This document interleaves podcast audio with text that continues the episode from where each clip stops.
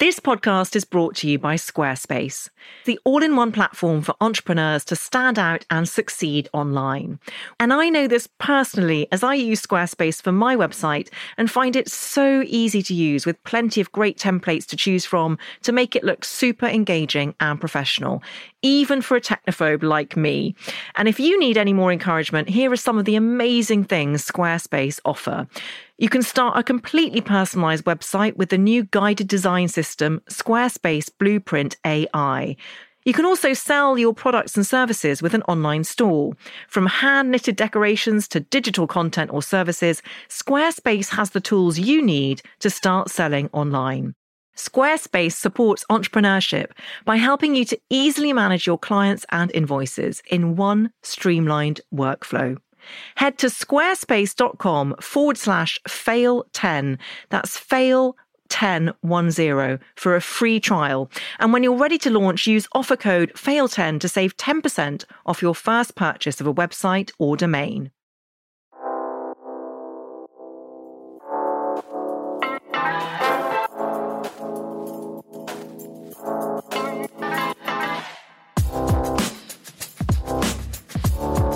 Hello, and welcome to How to Fail with Elizabeth Day, the podcast that celebrates the things that haven't gone right.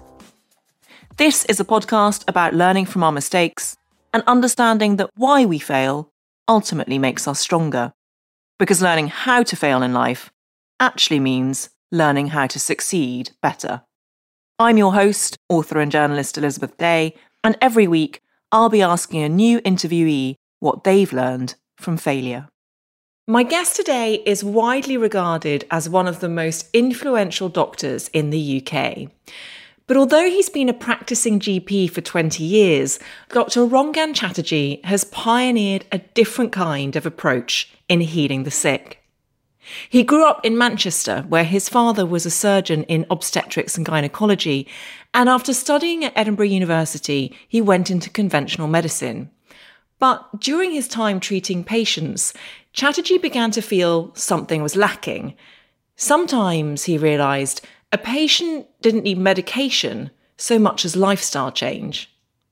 It was this realization which sparked a second career as an advocate for progressive medicine. Now he is a TED talker, a Sunday Times best-selling author, and a broadcaster who regularly appears on TV and radio. His podcast, Feel Better, Live More, is regularly in the top of the charts. Chatterjee is an eloquent proponent of the ability of each individual to transform their health and their happiness through making small, sustainable, everyday changes. His new book, Happy Mind, Happy Life, is no exception. In 10 chapters, Chatterjee offers a calm, wise, scientifically backed guide to living a more contented existence. Happiness, he writes, is something anyone can grow with the right kind of practice. Rangan Chatterjee, welcome to How to Fail. Elizabeth, thank you so much for having me on your show. I am a huge fan. I'm a huge fan of yours, and I'm. This has been a long time in the making, but I'm so glad to have you here. And I wanted to talk about that quote, that idea that happiness is something anyone can grow with the right kind of practice. Is that really true? Yes, I think it absolutely is. I think it's a great question. And it's something I've spent a lot of time thinking about over the past few years. You know, it's easy to say that actually, you know, society influences how much of how we feel and our happiness. And of course, there's a lot of inequality in society. There's lots of things I would like to change you know, fairness, equality, better access to services for all kinds of people. There's no question about that. But actually, at its core, I really do feel strongly that happiness is a skill that we can all develop no matter what state our lives are in, no matter what our income level. Right, and we can cover income level because I think that's important. I'm not at all saying that income has no relevance to happiness. It absolutely does up to a point. But I have worked as a medical doctor now for over 20 years. I spent seven years of my career in a place called Oldham in North Manchester in an inner city practice. And you know that practice had a lot of patients who were you know in the, in the sort of lowest socioeconomic status and they were really struggling with many aspects of life. A lot of them were working two or three jobs, a lot of them were immigrants, a lot of them were on benefits. And even in that scenario, when you apply some simple principles, when you sort of change how you think about situations, you can absolutely feel happier in and with your life. So I'm super passionate that we can all work on our happiness. And it's something I've been doing over the last years. I feel probably about as happy and content as I've ever felt. And if I think about the things that I've done, these are universal principles that apply to anyone. So, you know, that's a very long winded answer to your question. Can we all develop it? Yes, we can. And reading your book, you've got such a lovely writing style because it honestly feels like being guided through what are sometimes complex ideas and sometimes straightforward concepts, but you're being guided through by someone who's expert, but also like your best friend. It really opened my eyes to a lot of things, this book. And one of the ways in which you express happiness is that you divide it into two segments. So there's core happiness and there's junk happiness. And you express core happiness as a three legged stool. Will you tell us about that and the difference between core happiness and junk happiness? Yeah, I think we are all craving happiness. I really do. I think it's almost become uncool to say that now because we say, no, we shouldn't be chasing happiness. We should be chasing meaning or purpose. I'm not saying we shouldn't be chasing meaning or purpose. But I don't think that in and of itself is happiness. I think where we get waylaid with happiness is when we think necessarily that actually we get drunk with our friends and have half a bottle of wine and we feel euphoric in the moment, yet the following morning we might have a headache and feel really guilty and potentially even shameful about certain aspects of the night before we sort of intertwine what I think are two very different types of happiness. And as you say in the book, I have written about them as core happiness and junk happiness. So, core happiness, I think, is what we are all striving for and keen to get in our life. And this three legged stool is this kind of concept I came up with to sort of feed throughout the entire book so people can see what recommendations I make and how it affects their core happiness. So, these three legs are alignment, control, and contentment.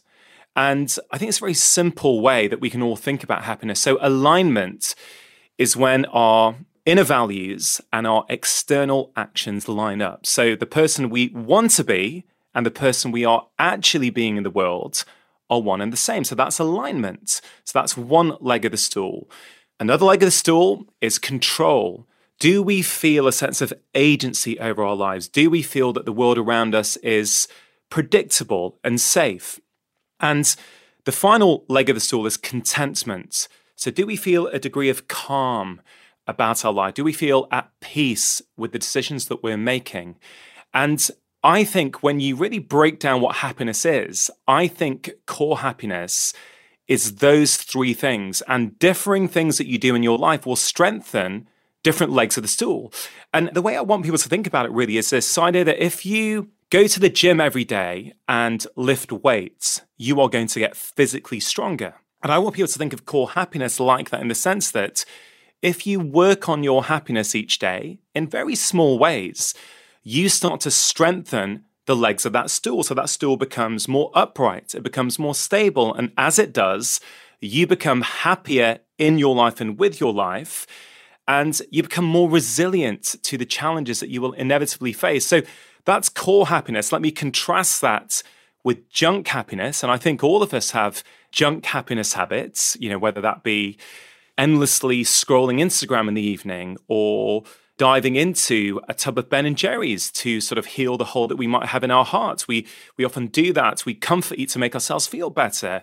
Or if we're feeling lonely and we dive into half a bottle of wine in the evening. I'm not criticizing, you know, and I hope there's nothing critical or talking down to people in the book. I'm trying to share information and say, look, it's okay. I'm not saying junk happiness habits are always bad. Not at all. The problem is, is if we engage in them too regularly, or the problem also comes as if we mistake that for true happiness, because it ain't true happiness. It is often a coping tool. It's often something that we may wish to engage in. But what I want to bring to people with all my work, but also with this new book is, you know, awareness. If you hmm. are looking at Instagram for two hours in the evening, that's okay. But let us understand what that's doing for you. Are you lonely and that's giving you a sort of sense of connection? Are you unhappy in your home life with your partner, with your kids, and actually you want to escape from that and distract? That's okay, but you'll never change the behavior unless you actually understand what's driving it. Yeah, you say this thing in the book about treating your phone as if it were a person, which I thought was so clever because you make the point like how would your partner feel if your phone were a person and you were spending that amount of time when you were mid conversation with your partner and you were actually scrolling through your phone? Like imagine if that was I don't know, like an intense friend or or a sort of illicit lover. And I thought that that was such a simple way of conveying something that affects so many of us. I wanted to ask you about people who feel like they're failing at happiness because positive psychology has been so wonderful for so many individuals. And it also has a somewhat negative corollary sometimes in which people feel that they are only allowed good vibes. It's that good vibes only mentality. And so when they feel sad, they try and ignore it or they feel like they're failing and they can't be open about it because happiness should be so simple, right? So, what do you say to those people? Yeah, I think you raise a fantastic point there, which is the kind of negative connotations of happiness and can we feel as if we are failing and if we think the world around us is happy or the people around us are happier than us you know what does that do to us? And i think there's a couple of ways you can look at that. Happiness for me is not about feeling positive emotions all of the time. Like it really isn't. So we've just spoken about the core happiness stool and one of the legs is alignment right? So the way you are inside and the way you are in the outside world is one and of the same. So if you are faking that you are happy when inside you're really not, actually you're not living in alignment, are you? There is an incongruence between who you actually are, what you really are feeling, and how you are being. So this kind of fake it until you make it kind of concept. Well, I think it has value in certain instances, but you know, if we do that too much, I think we start to change who we are. And actually, it leaves a big void in our lives, which then we then go and try and fill with these junk happiness habits. So that's one aspect of answering your question.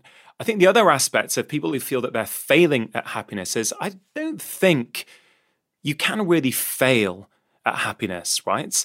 It's a skill that you can get better at. So, whatever your current starting point, you can learn the skill of becoming happier. So I'll give you a very simple example. One of the chapters in the book is called Talk to Strangers. This is this whole idea that micro connections, these people that we interact with on a daily basis that, you know, we don't have to share our entire life story with, but we can say hi to, flash a smile to, engage in a little bit of small talk like the postman or the Amazon delivery driver or the barista at your local coffee shop, you know, whoever it is, we know that that makes us happier. There's lots of research showing that when you flash a smile at a stranger like that, you feel more positive in yourself. That lasts throughout the day. And bit by bit, that helps to strengthen your core happiness because what it does is it helps you feel a sense of control over your life. The world feels safe. There's these networks in your brain that scientists call the sociometer, which is always detecting and scanning your outside world to see is my social environment safe? So if you say hi to your postman, oh, thanks so much, great to see you, have a good day, or oh, thank you so much for this latte, you know, how's it been for you so far today? Okay, great. Well, look, I'll see you tomorrow morning, same time. Those things seem trivial but there is hard scientific research that that makes you happier, it makes you more content. So, for someone who feels that they're failing at happiness, like you do on this podcast with your guests when people are talking about failures, I would encourage them to reframe it and go, okay, well, maybe I haven't learnt the skill of being happy yet. Maybe school never taught me this. Maybe life never taught me this. Maybe my parents never taught me. You know, if you want to play a new sport, I don't know, let's say you wanted to take up martial arts and you know for the first time you just tried to do some in your house and you thought oh, you know I've got no idea you know I'm failing at it you'd sort of understand that you know I probably need to learn from someone the skill of martial arts you know whether it's judo or karate whatever it is and then you would understand oh now I can get better at it and work on it and I think this is the big problem with happiness I don't feel I was ever taught it at school I don't think my parents taught me this I don't think in my 20 year career as a doctor right? At medical school, I wasn't taught about this, and I should have been because actually, and this is the widest sort of premise why, you know, myself, a GP, why would I write a book on happiness? The wider point for me is that it is intrinsically linked with our health. When you feel happier, you automatically make better lifestyle choices. That's pretty obvious, I guess. But it goes beyond that. There's really good research showing that happier people, they live longer they are generally healthier. So it absolutely is relevant to my job as a doctor, yet I don't think across society we're taught what I consider to be a very simple skill once you know how. I mean, you just sound like the greatest GP, I have to say. and that thing about micro connections with strangers is so interesting because when I read that chapter in your book, I was like, what kind of weirdo would talk to someone on the tube, which is one of the things that you advocate. And then I really sat down and thought about it. And I'm lucky enough, to, I've just come back from LA, and um, LA is somewhere pre pandemic. I went to quite often for a sort of Californian top up. And part of the reason I love it there is because these sorts of interactions between strangers are utterly normalized. And it is very straightforward to say to someone, How are you doing? or How's your day going? And LA comes in for a lot of criticism for supposed superficiality, but I always find I'm a nicer person there and a happier person. And I come back and I feel like I do want to have those little interactions, as you say, with the barista who might make my tea. And it just really struck me that I need to introduce that a lot more into my life in London and, and run the risk. well, well, it is a risk, you know, and that's the thing that we can't avoid in life. We have to run a slight risk when we interact with others, right? Because it is unpredictable. You don't know for sure how they're going to react. And, you know, yes, I tell that story. I think it's the start of one of the chapters in the book when, you know, I think one of my earliest experiences in London, because I grew up in the northwest of England. And I think in my 20s, I was coming out to London. It was really, really exciting. And I'm on the tube and I'm like, hey, mate, how you doing?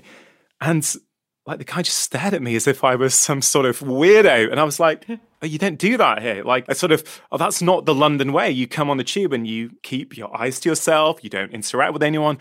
Having said that, it's not who we are. We are social animals. We are wired this way. And there's some really interesting research, Elizabeth, that I think is quite relevant here. There's a scientist called Nick Epley in Chicago, and he's done some really interesting experiments in Chicago with these commuters. And he basically got this group of commuters, he spoke to them and he split them up into two groups. One group were meant to just commute and just get on with their own business as usual. The other group had to strike up a conversation with another commuter. And interestingly enough, they and they've replicated this even in London. Actually, they've replicated this a couple of years ago. Interestingly, and actually, the people who spoke to their neighbouring commuters were not only happier at the end of their journey, those positive emotions lasted throughout the entire day. And then, what's even more incredible, which I think really speaks to your LA experience, is that when he asked that group, what did they think? They all thought that their neighboring commuters wouldn't want to be bothered. No, no, they don't want to be bothered. They want to get on with their own stuff. And actually, all the commuters who were, you know, in inverted commas, bothered were feeling much better than they felt otherwise. I'm so passionate about this, especially over the last two years, right? Because I kind of feel that this social interaction is a key part of who we are. We think it's the kind of soft stuff of health and happiness. But it isn't. There's hard science behind it. And as you've just beautifully described, you feel when it happens in LA, you feel a happier person. You feel a better person. Mm. But I'm going back to what we spoke about at the start of this conversation. How powerful is our environment? Because do you live in London, Elizabeth? I do, yes. Yeah, so you're back in London, and I imagine that the normal and natural thing for you to do, unless you put some effort into it, is to just keep yourself to yourself, right? Yeah. Yeah, and I notice it almost immediately. I land and there's this sort of yoke of cynicism and fear, I feel, that I sort of feel like I'm wrapping myself in an armor of separation. It's a really, really interesting cultural difference. And you have encouraged me through your book just to open up a bit more. So thank you for that. Because I'm a huge advocate for connection, but I realize that there are so many ways that you can bring connection into your daily interactions. Yeah, Elizabeth, if someone's listening says, okay, you know what? Maybe that's for extroverts. Like I'm an introvert, that's not for me. Number one, the research doesn't support that at all. This is the same whether you are introverted or extroverted. And, you know, many of us will know during the last two years, even introverts and I, you know, I'm definitely an extrovert. But even introverts who thought, actually, I can, I'm okay being by myself and not interacting with other people. A lot of them after a few weeks would be saying, man, you know, yes, I'm introverted, but I'd often go to the local coffee shop, I'd buy a coffee, wouldn't really talk to anyone, but I'd sit in the corner of a coffee shop. I just like the hubdrum of humanity mm. and, and other connections going on around me, but I wouldn't engage in it. And even introverts were missing that sort of level of human interaction. So I think it's something that really is a fundamental part of health, wellness, and happiness. And if anyone's listening and they think, you know, I feel a bit nervous, I would just encourage them start small. Maybe when the postman comes around today, you just take a moment to look them in the eye and say, Oh, thanks so much. You know, how's your day going? Just start there because with practice, you can develop this skill. It gets easier. So you don't have to be like me and go and have a full on conversation with your barista, but you can start small and you will still get the benefits, I promise. Let's get on to failure. And you sent me three really insightful failures that I can't wait to talk about. And it was clear to me that you'd really thought about them. Was it hard for you to come up with the three that you wanted to discuss? It really was, Elizabeth. You know, I found it actually quite stressful initially. I... I'm sorry. no, no, no, not at all, because stress, the way I see it, it's an internally created phenomenon. It's something I created in myself. You know, you were simply asking for information. The fact that I found it stressful, I think, says a lot about me and my relationship to failure. Because I was thinking, you know, and I sort of knew this, but it was a really powerful couple of days for me to actually think about this and think about, I guess, if I'm honest, the pressure of, oh man, I have to tell Elizabeth three failures. And I've realized over the last few years that I have tried my best to avoid situations where failure was even a possibility. And I've sort of unpicked, I think, where a lot of this comes from. But for me, it was very difficult because I generally have done things in life that I can excel at, that I can become the best at. Unfortunately, for much of my life, I've had my identity woven up in my levels of success, which, you know, yes, much of society would look at me and regard me as, in inverted commas, successful. But I think a lot of that drive has come at a huge internal cost. And I'm pleased to say over the past years, I feel I'm letting go a lot of that. And I approach success and failure now, I think, in a very different way. Given that you have opened that particular can of philosophical worms, let's start with your second failure, which is your failure to accept losing and that struggle that you've had with defeat. Tell me why you think now your identity was so wrapped up in that. Our childhoods massively influence who we are as adults. I don't think I quite realized how much until maybe the last six or seven years when I really started to unpick various things in my own life. And the second failure about failing to be a good loser, it was always this thing in the family where mum, you know, whenever I don't know, someone would pop round or a family member would come round, she'd say, Oh, you know, when Rangan was little, you know, if he lost at Ludo, he'd just throw the board up in the air and just storm out of the room it was just a bit of a joke. And I was like, oh, yeah, you know, that's just embarrassing, mum, or whatever. You know, you don't think about that as a kid or as a teenager. But over the past years, I sort of have seen various times in my life where this has also been the same. I think in the book I write about being at Edinburgh University and sometimes on a Sunday afternoon, probably after some heavy nights on Fridays and Saturdays, me and some friends would go to the pool hall, a place called Diane's Pool Hall in Edinburgh. And I'm a pretty decent player. Now, if I was ever losing, I'd walk into the toilets, I'd look at myself in the mirror, I'd slap myself on my face, and I'd say, "Come on, Shasta, you're a loser. Get your, yeah, uh, get your uh, stuff You together. Let's put it like that." and I thought that was normal. I thought that was, you know, a way of motivating myself. And I'd go back and yes, I'd play better. And most times I would end up winning. But I've realized it wasn't winning that I wanted. I wanted to avoid losing. And it's a subtle difference, but it's a, a big difference. I wouldn't feel gleeful that I'd won. I was just pleased that I hadn't lost. And I think where does this come from? I think this comes from maybe it's, you know, part of the immigrant mentality. I don't know. You know, mum, and dads came from Calcutta in India over to the UK in the 1960s and the 1970s. And I remember as a kid, I was expected to be top of the class. If I came back with, you know, 19 out of 20 in a test, it'd be like, why didn't you get 20 out of 20? If I got 99%, it would be like, okay, great, but what did you get wrong? How come it wasn't 100%? And to be fair, I love my parents. I think they, I'd like to think they brought me up really well.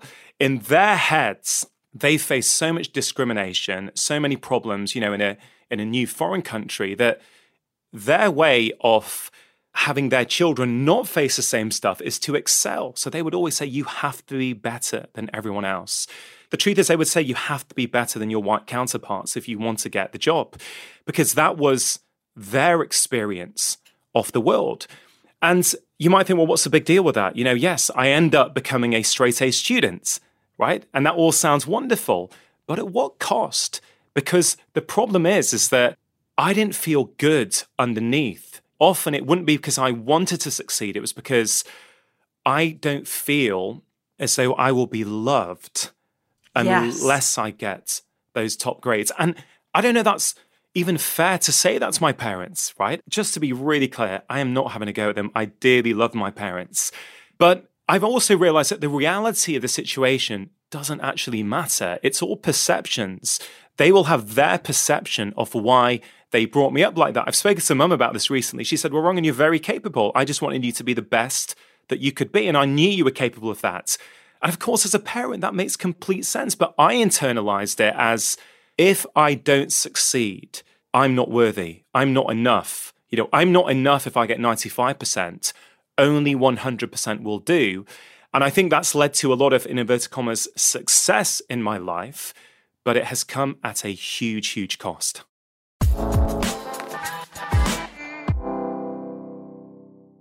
We're living in an era of information overload. We've more knowledge than ever before. But what do we do with it all? Notion is a place where any team can write, plan, organise, and rediscover the joy of play. It's a workspace designed not just for making progress, but for getting inspired.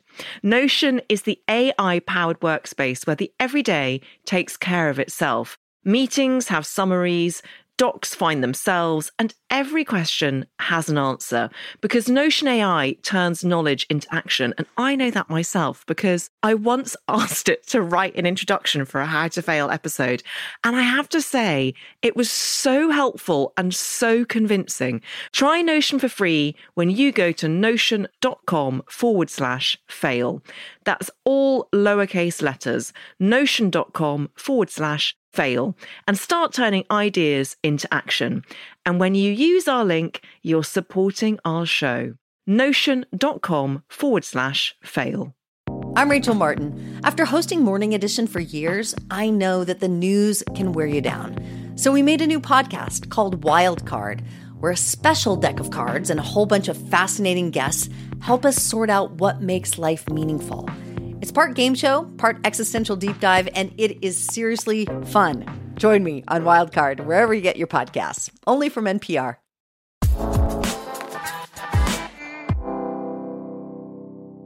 Rangan, just hearing you speak is like you're in my childhood head because I felt exactly the same.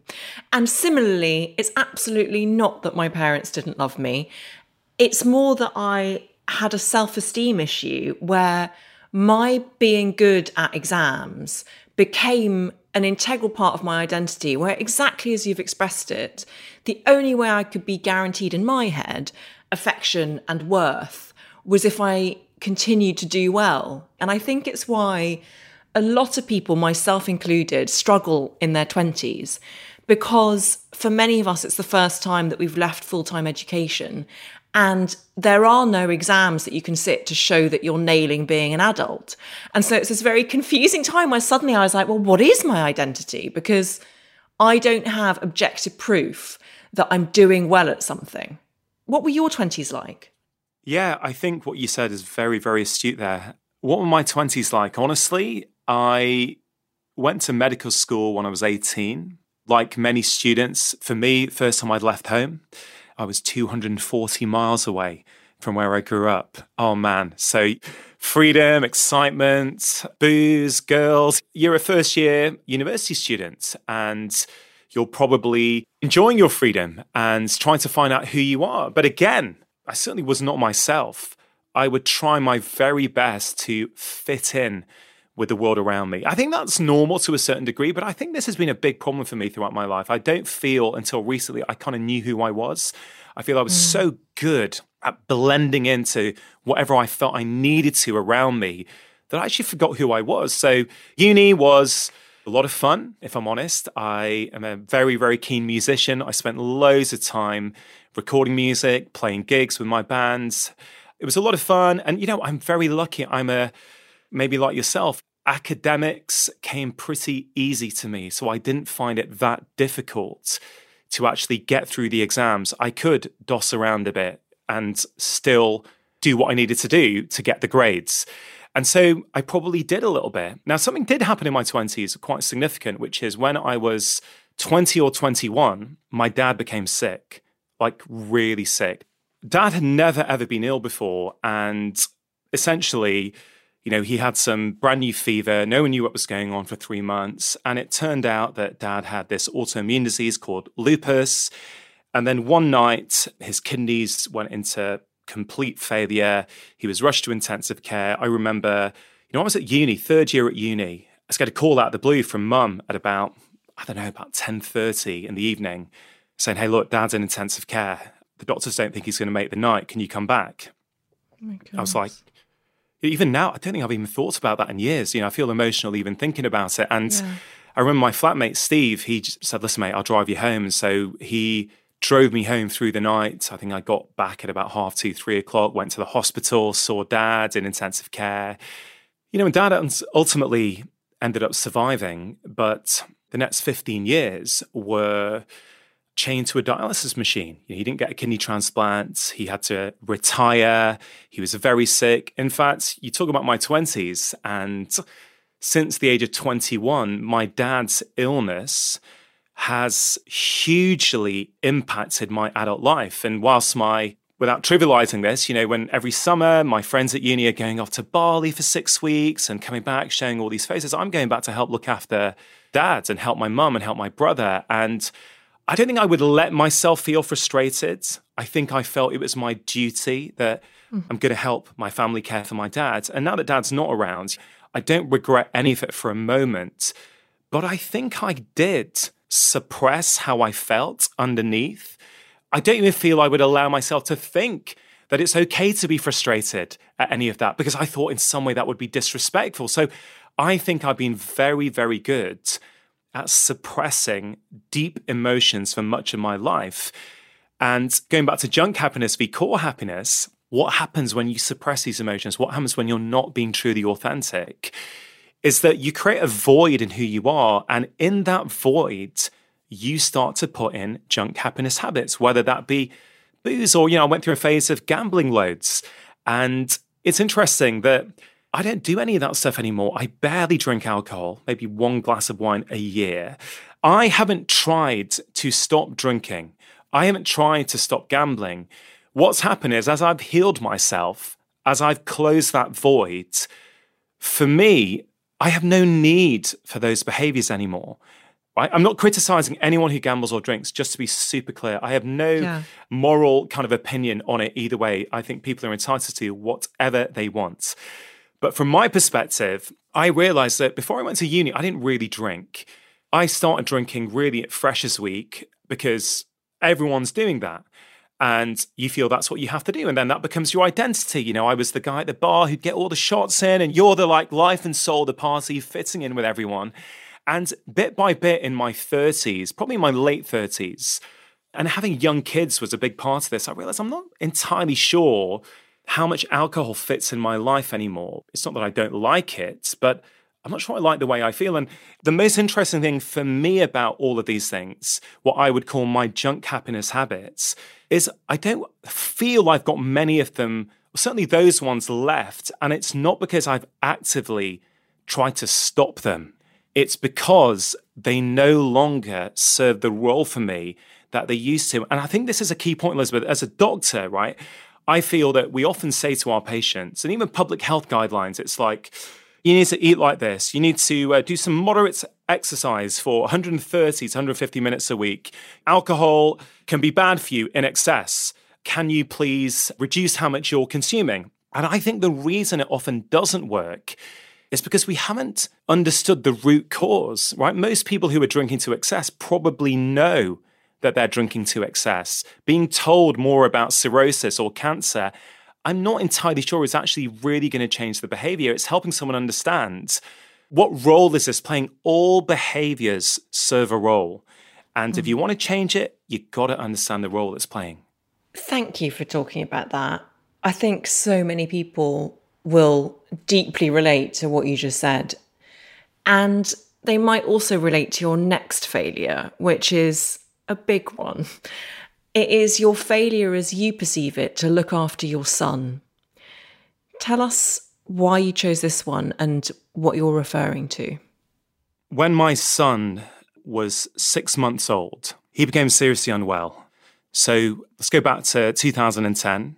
My wife and I, we have our first child, my son Janan, and my wife is, for the first six months, breastfeeding him. And we decide, I think, that we want to go on holiday. And so just after Christmas, we fly for a holiday to France. And I've got a few mates who live in a place called Chamonix in France, and one of them had a place there. So we got there and we were just going to spend the week there, relaxing, hanging out with our friends when they arrive. And we were in this place by ourselves. And normally, our bedroom was downstairs there. And I guess ordinarily, my wife would have put my son to bed in a cot downstairs. But she just instinctively felt that something wasn't right. So she kept him upstairs with her. And there's this big sort of open plan area. And I'm sort of in the kitchen, I think, doing some washing up or something. And then she calls out to me and she says, Wrong. And he stopped moving. And I rush over, and my son is, his arms are thrown back. He's not moving. Now, he'd been very sort of coldy that day. He had a lot of phlegm. I thought maybe he was choking. So I took him in my hand. I turned him over. I tried to clear his airway. Nothing was happening. I sort of froze. And my wife said, Look, Rangan, this is not working. Let's just get to the hospital now. So we had a hire car. We went into the car. I nearly killed us all because it had just snowed. And coming out of that sort of drive, I remember it so well.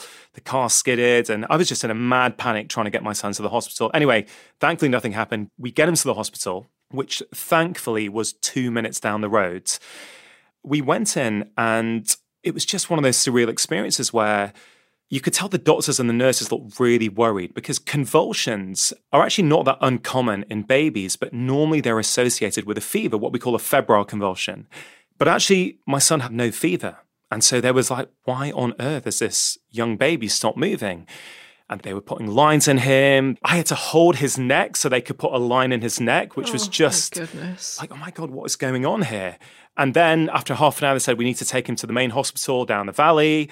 I was like, okay, so my wife went in this ambulance with him. I tried to follow afterwards in our car. And essentially, he ends up in this bigger hospital. After a few hours, I say, look, we know why he's had a convulsion. He's got very low levels of calcium in his body. I was like, okay, well, why? And so we don't know. We're, we're running more tests to find out. And again, a few hours later, they came in and they said, yeah, we know what's happened. He basically has hardly any vitamin D in his body. He's got a vitamin D deficiency, and that's why his calcium has dropped. So essentially, what happened? Because that night we weren't sure if he was going to make it. You know, there was real concern in the hospital. He had two lumbar punctures. Oh, and goodness. it was incredibly traumatic. But the way I interpreted that was I've let my son down. Because actually, what had happened here is that a vitamin D deficiency is fully preventable. And here's the other thing, Elizabeth. A few months, maybe two months prior to that, I had started to become aware of vitamin D deficiencies in my own patient population. And I was reading up a lot and I thought, you know, I wonder if my son should be on this. And so I sent my wife the protocol we used in my practice. And I said, can you just go and see the GP? Because we're told as doctors we shouldn't be making decisions for our own family members. It's always good practice to have someone else make that decision. Mm. And so I said, can you go and see the doctor and just show them this and just ask them, should Jane be on vitamin D? And she went in, and the doctor basically sort of laughed her out and said, Look, you could have just printed this thing off on Word. There's absolutely no need for him to do anything. This was probably 10 days before the actual convulsion happened. And I'm not blaming that doctor, I'm really not. I'm just saying that in my head, I had sort of got an inkling that he probably mm. should be, but I didn't act on it. I probably didn't realize the urgency. 10 days later, the guy's in a foreign hospital, really sick. And so my perfectionist tendencies, my expectation of myself that everything will be 100%, I interpreted that as Rangan, you have let your son down. You have not protected him. You have not made sure everything was right for him. And so, what did that lead to? I made myself a vow whilst he was in hospital that I was going to get my son back to full health as if this had never happened. Because here's the thing, Elizabeth what modern medicine's great at is acute problems. So they gave him a calcium infusion, they gave him a vitamin D injection, and a few days later said, You can take him home. And I said, Yeah, but what about the fact that he's probably not had vitamin D in his body for the last six months? What about its effect on the immune system? Could this be why he's got such bad eczema? And they said, Well, look, don't know about that, but look, he's fine now. I was like, Well, that's not good enough for me. And so I became obsessed. I would read studies on vitamin D for two, three hours a day. I would study nutrition. I would literally research as much as I could with the single goal being I'm going to get him back to full health as if this had never had happened. And look, he's an 11 year old boy now. He is happy, he's healthy, he's really, really well. And that drive to get him better, what did it lead to? There's a pro and a con to this story. The pro is I learned loads that has informed and really changed my entire career. A lot of what I do now, whether it's my books or my podcast or my TV shows or whatever, I don't think any of them would have happened had Janum not got sick. But at the same time, that drive, that came from a place of guilt. I mm. felt I'd let him down. And not only is that not healthy, but that affected my ability to be a good parent because he doesn't need a dad who feels guilty about something that I can now recognize was not my fault. I can now recognize it. I still find it hard to say that because I do have high expectations of myself. So I could talk more about that, but does that give you a kind of overview of that story? It absolutely does. And it strikes me as you're talking, first of all, I'm so sorry you had to go through that because the trauma must be with you still. I'm secondly so happy that Janum is fit and healthy at 11 years old. But it's interesting given what you said earlier about alignment, because that idea of being in alignment with who you really are is thrown out of whack if you then think I, Rangan, have the power or not to protect everyone and everything. yeah. And so there's an element of, even though that comes from such a good place and an understandable place, that you're fundamentally misaligned there. Yeah, I think I was. I think you've nailed it. I didn't realize this at the time. I frankly didn't really think much about much more than what do I need to do? How do I fix yeah. this? How do I repair this? How do I optimize every component of his life and his lifestyle to correct what I messed up at? That was my underlying energy. And I have let go of that. It's not been easy, right? I've let go of much of that. I'd like to think I'm a decent parent, but I feel I've become a better parent to my son over the past few years as I've let go of that guilt.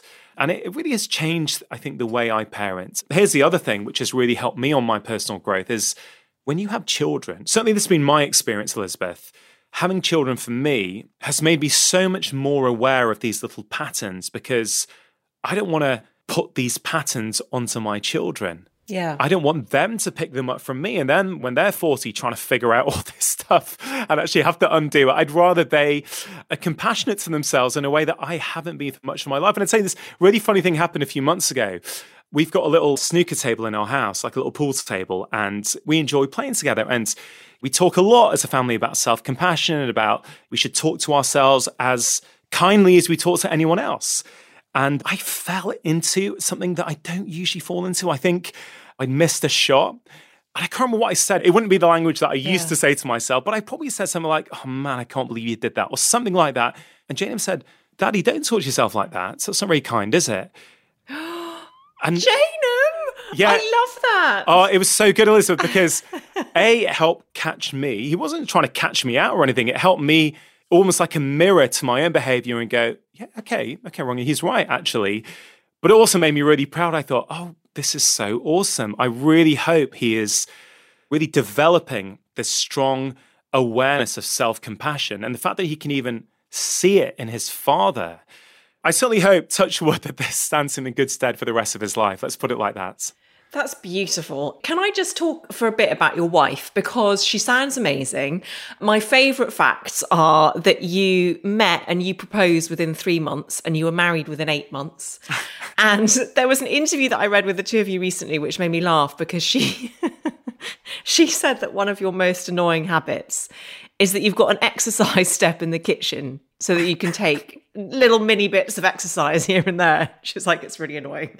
So I just really wanted to talk about her actually. And you've talked a lot about your parenting and how you responded to that incredibly traumatic incident.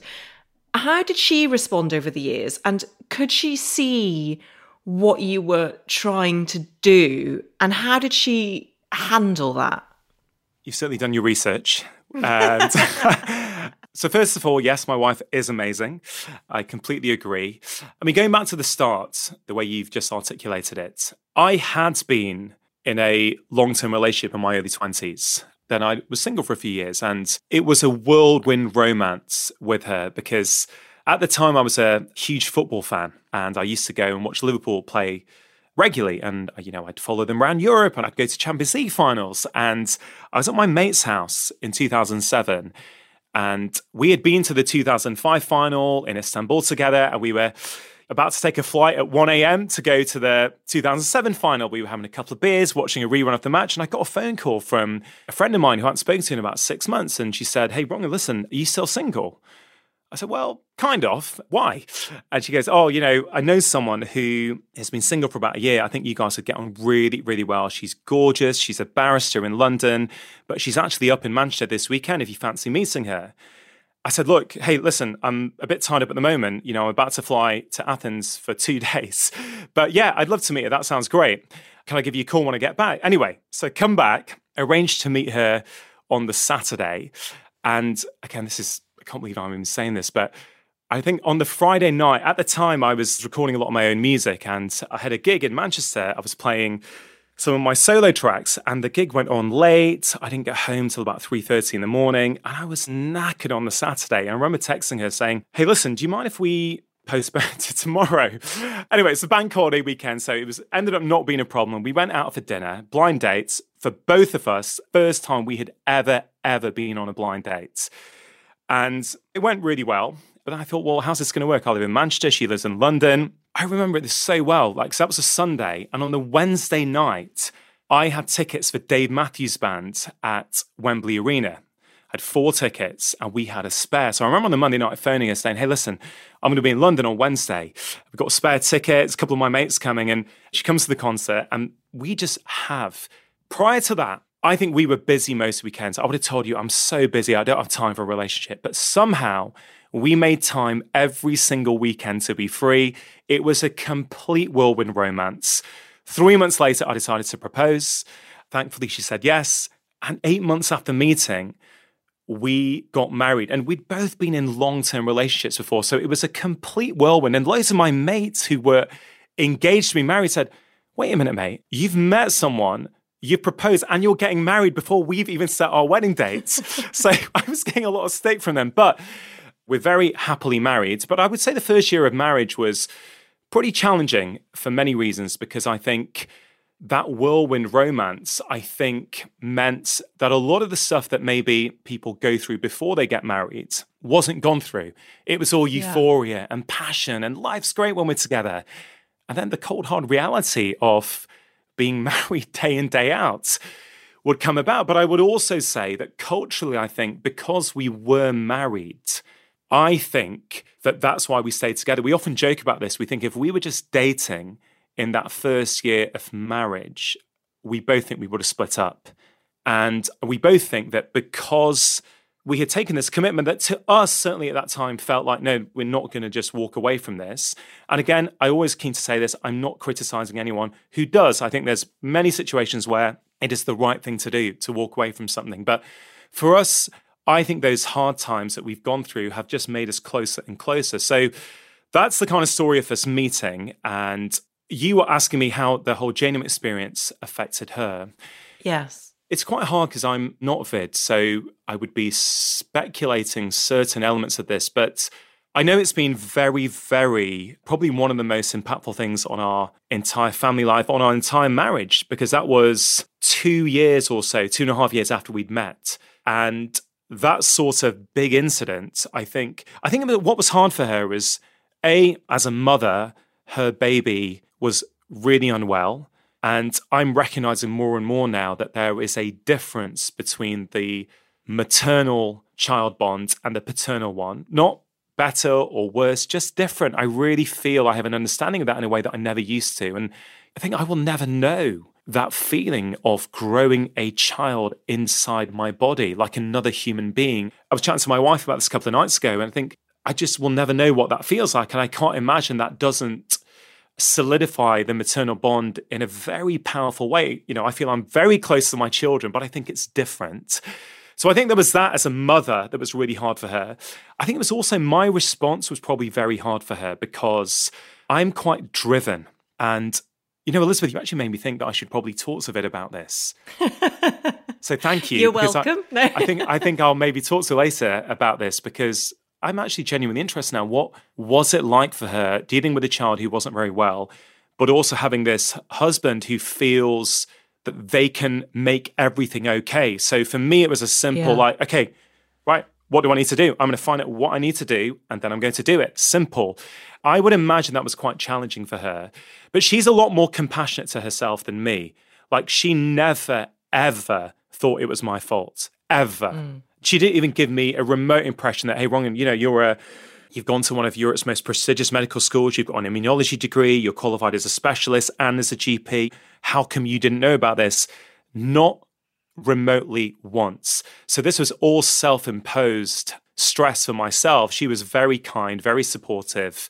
Have I answered your question, Elizabeth? You have answered it. And I would love you to go and have that conversation and just tell me what happens. You don't have to, but you have answered it. And I think you show a great deal of insight about your own behavior and a great deal of compassion towards other people, which is classic Rangan Chatterjee, if I might say so. So, thank you very, very much for sharing that with us because I understand that it must be deeply emotional territory to cover again, and I really appreciate it. Let's move on to your third and final failure, which is your failure to be yourself and you wrote to me that you would describe yourself as a people pleaser in recovery. Again, hard relate. So, can you give us an example of how, in the depths of your people pleasing, that might manifest itself? Yeah, I mean, oh God, where to start? There are so many possible examples, but I guess the one that pops up to mind at the moment is something that in many ways might come across as quite trivial, but I don't think it is. So, like, let's say at uni, we'd be talking about, you know, where we're we going tonight? Which restaurant or, you know, not a restaurant. I don't think we went to restaurants at university. I think which bar we're going to see. And which kebab shop. yeah, exactly. I think for me, it's, oh no, I don't mind. It's cool. Whatever, whatever you guys yeah. decide. Right. And again, in the moment, this was me for years. I actually thought that was an endearing quality. I thought this is a good thing. You know, I'm not being onerous on anyone. I'm not sort of making demands of what I want. It's like, well, you, you guys decide. Oh, you know, like, oh, yeah, that's cool. The amount of times we'd end up somewhere, and even as an, a working adult afterwards, like at a restaurant, the amount of times I'd end up somewhere that I didn't really like, but I wouldn't say what I really wanted because I wanted to be liked by everyone around me.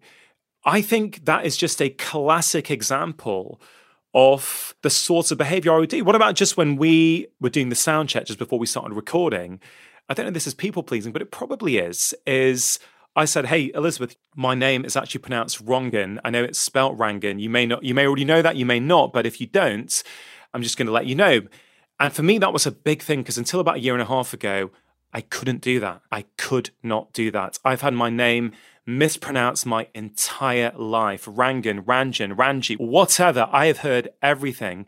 And for me, I would always be, oh, yeah, it's cool. Yeah, no worries. No worries. You know, I never stood up. I don't have a problem if someone gets it wrong, but now what I will do is I will say, hey, listen, by the way, this is how my name is pronounced. And I was too insecure before to say something as simple as your freaking identity. Right? Exactly. Like, your actual name you know, and I, everything that that represents. Yeah, I'm what I am 44 now. I would honestly say until maybe 41 or 42, I wouldn't have had the courage to do that. Wow. And again, this comes from a desire to not be a pain to anyone. I'm, I'm going to fit in. I'm going to do what everyone else wants. I'm not going to be a hindrance. And again, I think this has been incredibly toxic. And I remember, I know you've had the holistic psychologist Nicole on How to Fail before, and I really love her Instagram post. And I remember one about people pleasing. And I remember her saying something like, in many ways, you're actually being manipulative when you're a people pleaser. You are trying to manipulate other people's opinion of you. Yes. And that was one of those posts that I reread over and over again because it's, as Nicole always says, it's very, very kind the way in which she said it. She's not having to go at anyone for it. But I thought, yeah, you are actually. You're trying to present a view of who you are to them, which isn't you. And if we talk about alignment, how unaligned is that?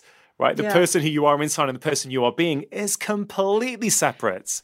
But I don't know about you because I also was an inveterate people pleaser.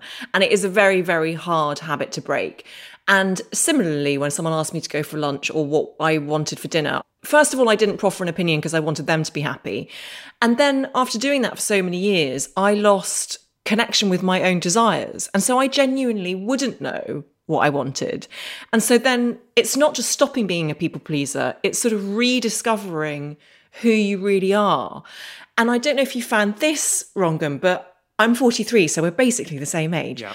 I feel that doing the podcast has helped me so enormously because when you do a podcast, or at least my experience has been, I had no expectation for how to fail. And so I really just was myself.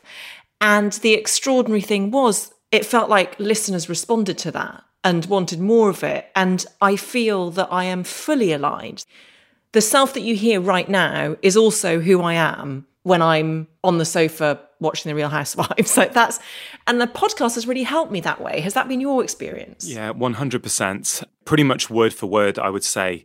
I remember my first sort of excursion into the public limelight, as it were, was in 2015 when I got my own series on BBC One called Doctor in the House when I'd go and live alongside families who'd been ill for years and had seen GPs and specialists and still were no better. And I'd go in and I'd help them make tweaks to various areas of their lifestyle and was able to show that a whole variety of different conditions, sort of depression, panic attacks, fibromyalgia, anxiety, type 2 diabetes, you know, I could help them all either fully reverse or get significantly better in six weeks on television. It was a really wonderful experience to be able to show that many people what is possible by making small changes. And I remember at the time I was doing a lot of media and lots of interviews, and I think this is very certainly very common for medics.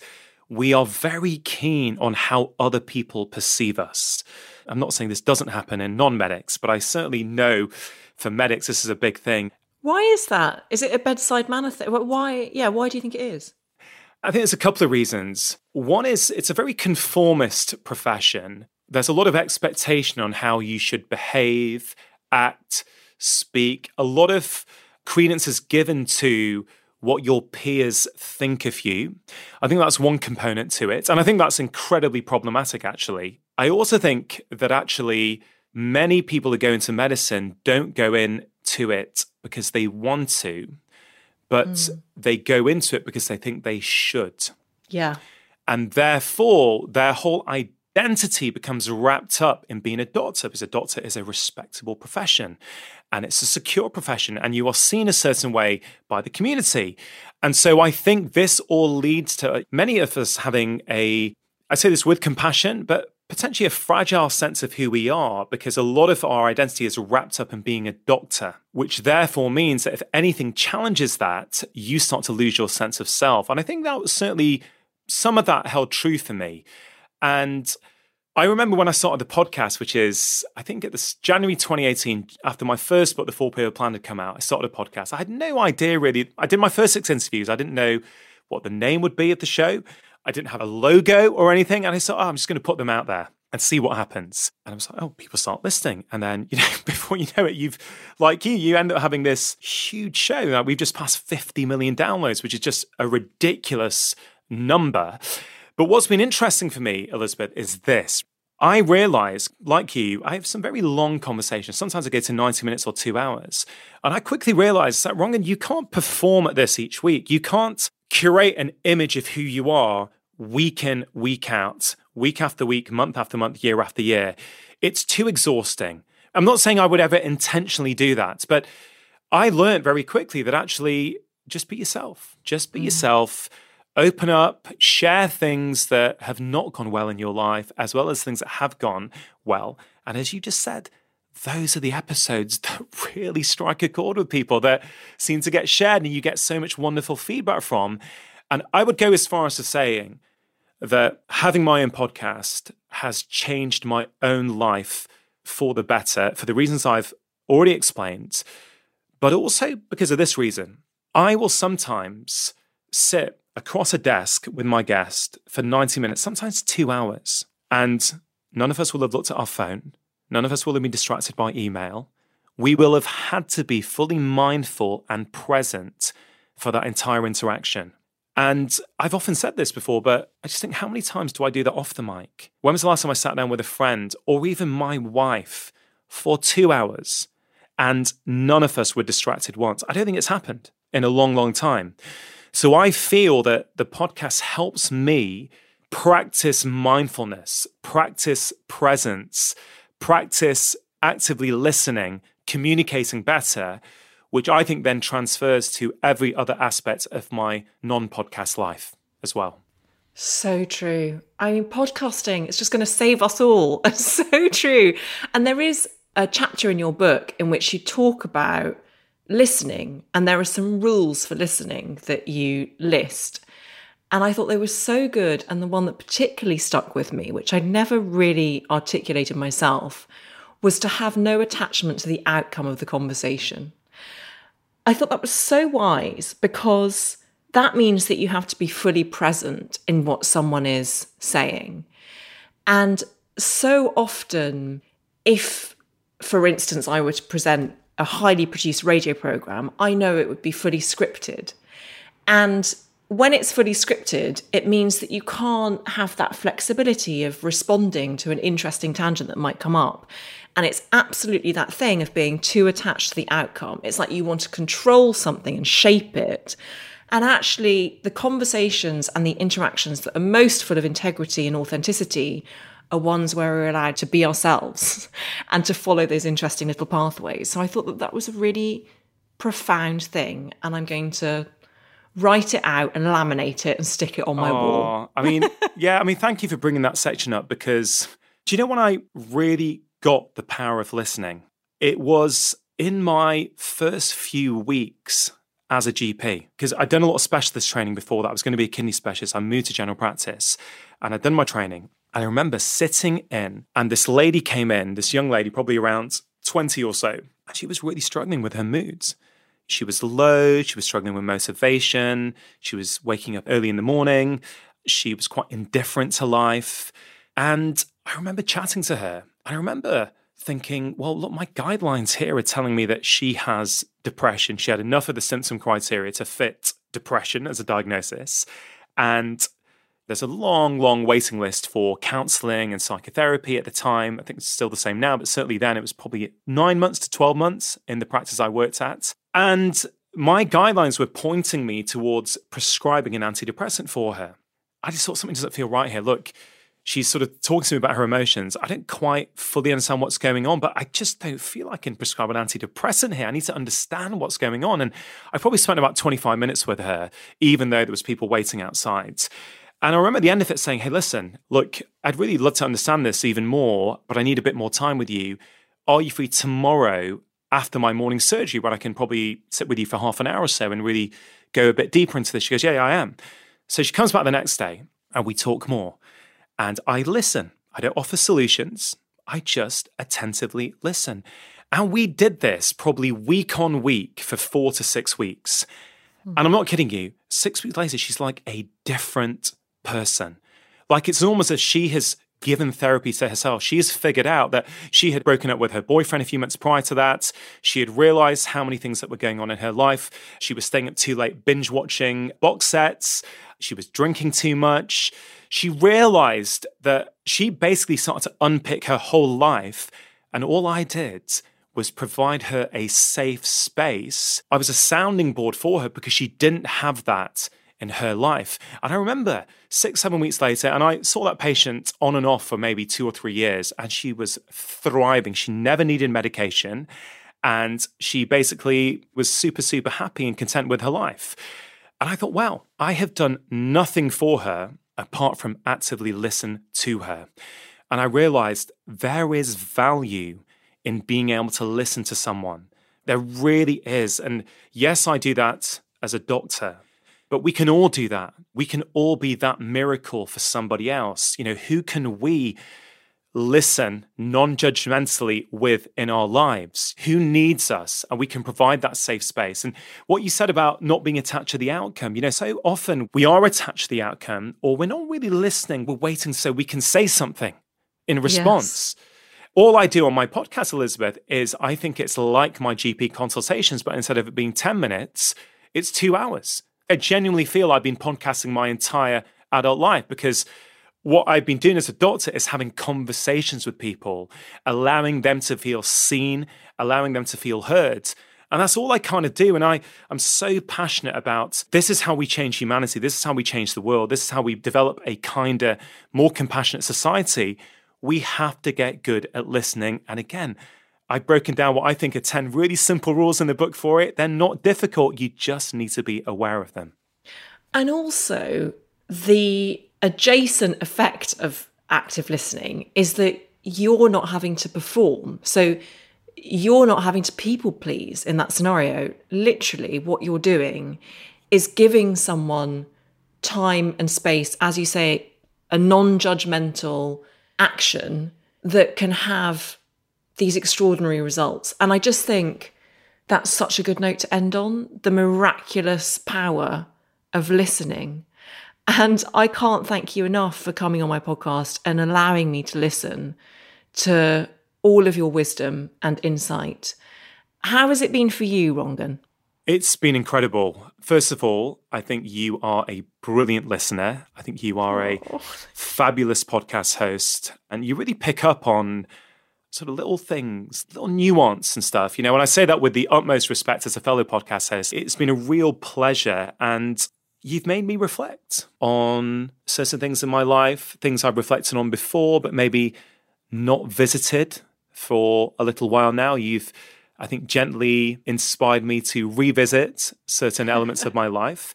And you've also shed a light on some new areas for me, i.e., you know, what was it like for my wife after Jane was ill? I can only thank you for that. It's been really fun, a lot for me to think about afterwards, like all the best conversations are. And can I just say thank you for inviting me? And if I can, just at the end, just add that that question you asked me earlier on about what about people who feel they're failing at happiness? Yeah. But I haven't been able to shake that in my head. I think it's just been there whirring around.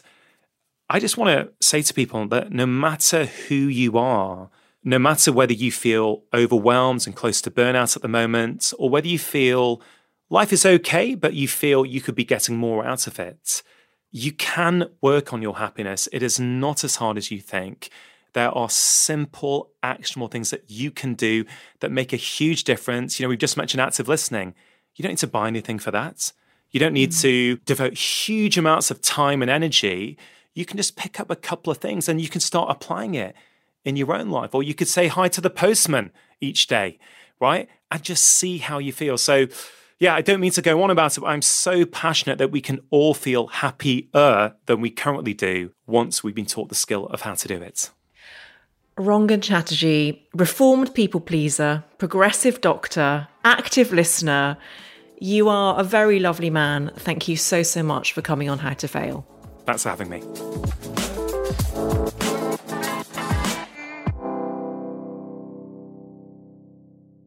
If you enjoyed this episode of How to Fail with Elizabeth Day, I would so appreciate it if you could rate, review, and subscribe. Apparently, it helps other people know that we exist.